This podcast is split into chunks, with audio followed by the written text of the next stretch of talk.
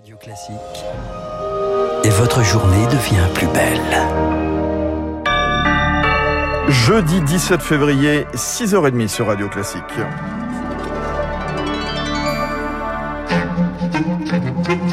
La matinale de Radio Classique avec Fabrice Lundy.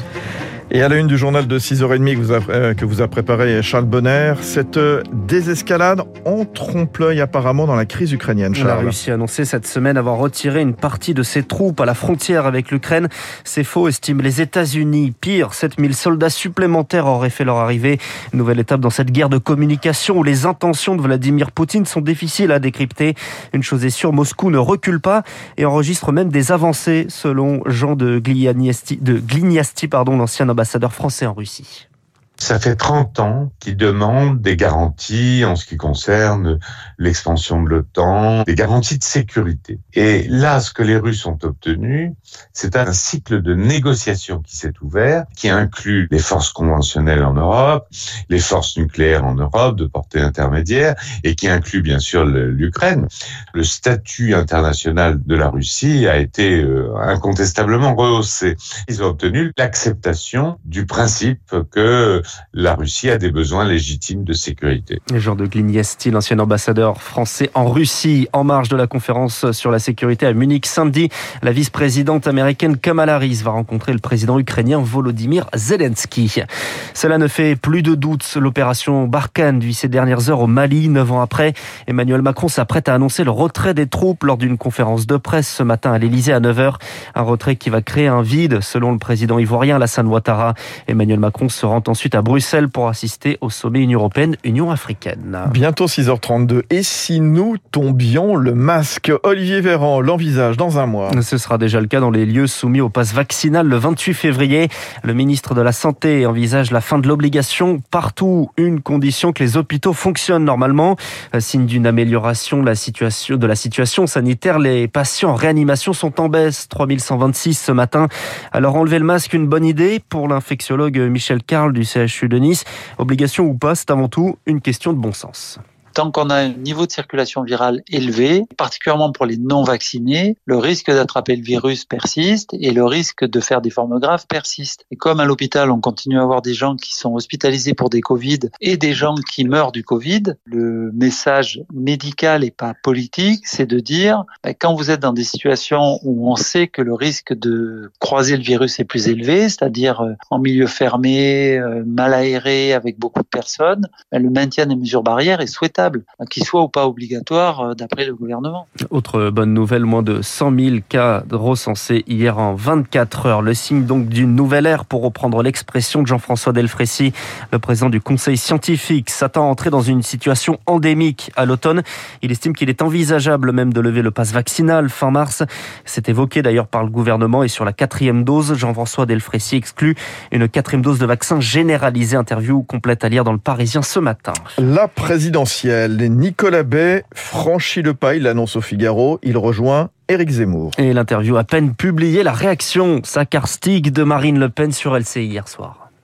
Oh, surprise incroyable Je ne m'y attendais pas du tout Voilà, effectivement, on s'y attendait après l'éviction de Nicolas Bay des instances du parti, accusé d'être un agent double au service d'Éric Zemmour. Après Gilbert Collard, Stéphane Ravier, un nouveau ralliement, mais pas de quoi changer la donne dans cette campagne, selon Jean-Yves Camus, les politologues spécialistes de l'extrême droite. La question, c'est de savoir ce que les électeurs pensent de tout cela. Probablement pas du bien. Ensuite, est-ce qu'ils ont seulement connaissance de qui sont les gens dont on parle? Pour Nicolas Bay, peut-être un petit peu dans la région dont il est élu, mais pour le reste, ça doit toucher les militants, incontestablement. Le Rassemblement national a infiniment plus d'électeurs qu'il n'a de militants. Je crois que tout ça passe, honnêtement, au-dessus de la tête des électeurs. Marine Le Pen, de son côté, présente son programme ce matin sur le volet retraite. Décryptage complet dans le journal de 7h30. Il demande des augmentations de salaire. Les salariés de la RATP en grève demain, vendredi. Huit lignes de métro sont, seront totalement fermées, six ouvertes seulement aux heures de pointe. Le trafic sur les lignes A et B du RER également fortement perturbé. 6h34 sur Radio Classique. C'est une œuvre majeure de la littérature française. Le Petit Prince qui investit le musée des arts décoratifs de Paris. 75 ans après sa publication, le conte d'Antoine de Saint-Exupéry, 600 documents seront présentés pour la première fois, dont le manuscrit original visite en avant-première ce matin sur Radio Classique avec Elodie Wilfried. S'il vous plaît, dessine-moi un mouton. Il suffit de quelques mots pour que sa chevelure blonde et son habit vert surgissent dans nos pensées, le petit prince héros intemporel. L'exposition, j'aimerais, comme le dit Saint-Exupéry dans la préface du petit prince, qu'elle soit pour les enfants cachés au cœur des grandes personnes. Anne Monnier Van Rieb est conservatrice au musée des arts décoratifs. Il lui a fallu deux ans pour réunir l'univers du petit prince. Le manuscrit conservé à la Morgan Library, qui est notre point d'orgue de l'exposition, des centaines d'esquisses qui n'ont jamais été montrées au public. Le petit prince comme un miroir de Saint-Exupéry, car à travers cette exposition, c'est la vie de l'auteur que l'on découvre, tendre avec ses proches, passionné dans sa carrière d'aviateur, frustré lors de son exil américain face à une France en guerre.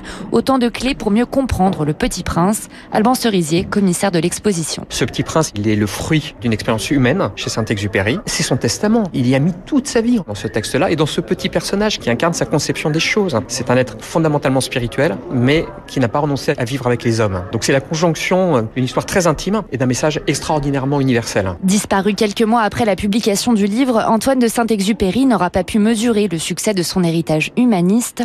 Le Petit Prince a été traduit dans plus de 500 langues. Le reportage d'Elodie Villefrit et puis une petite princesse nous rejoint, une nouvelle auditrice pour Radio Classique. La petite Joséphine est née hier à 9h49. Sa maman se porte bien, tout comme son papa François Geffrier, ah, que bah vous avez l'habitude d'entendre bah oui, et qui reviendra donc dans quelques semaines aux commandes de la matinale écho. Et ben voilà, très heureux pour lui, pour elle, elle au pluriel, bien sûr, Joséphine et puis euh, la maman, voilà, on les salue. Merci Charles Bonner, à tout à l'heure évidemment pour un prochain journal. À cette heure, ce sera Lucille Bréau sur Radio Classique. Très bonne matinée, bon réveil dans un instant le journal de l'économie. Et puis à 7h moins le quart, euh, dans le Focus Echo, nous serons avec la présidente de la Française des Jeux, Stéphane Palaise. Le public retrouve-t-il le goût du jeu En tout cas, 19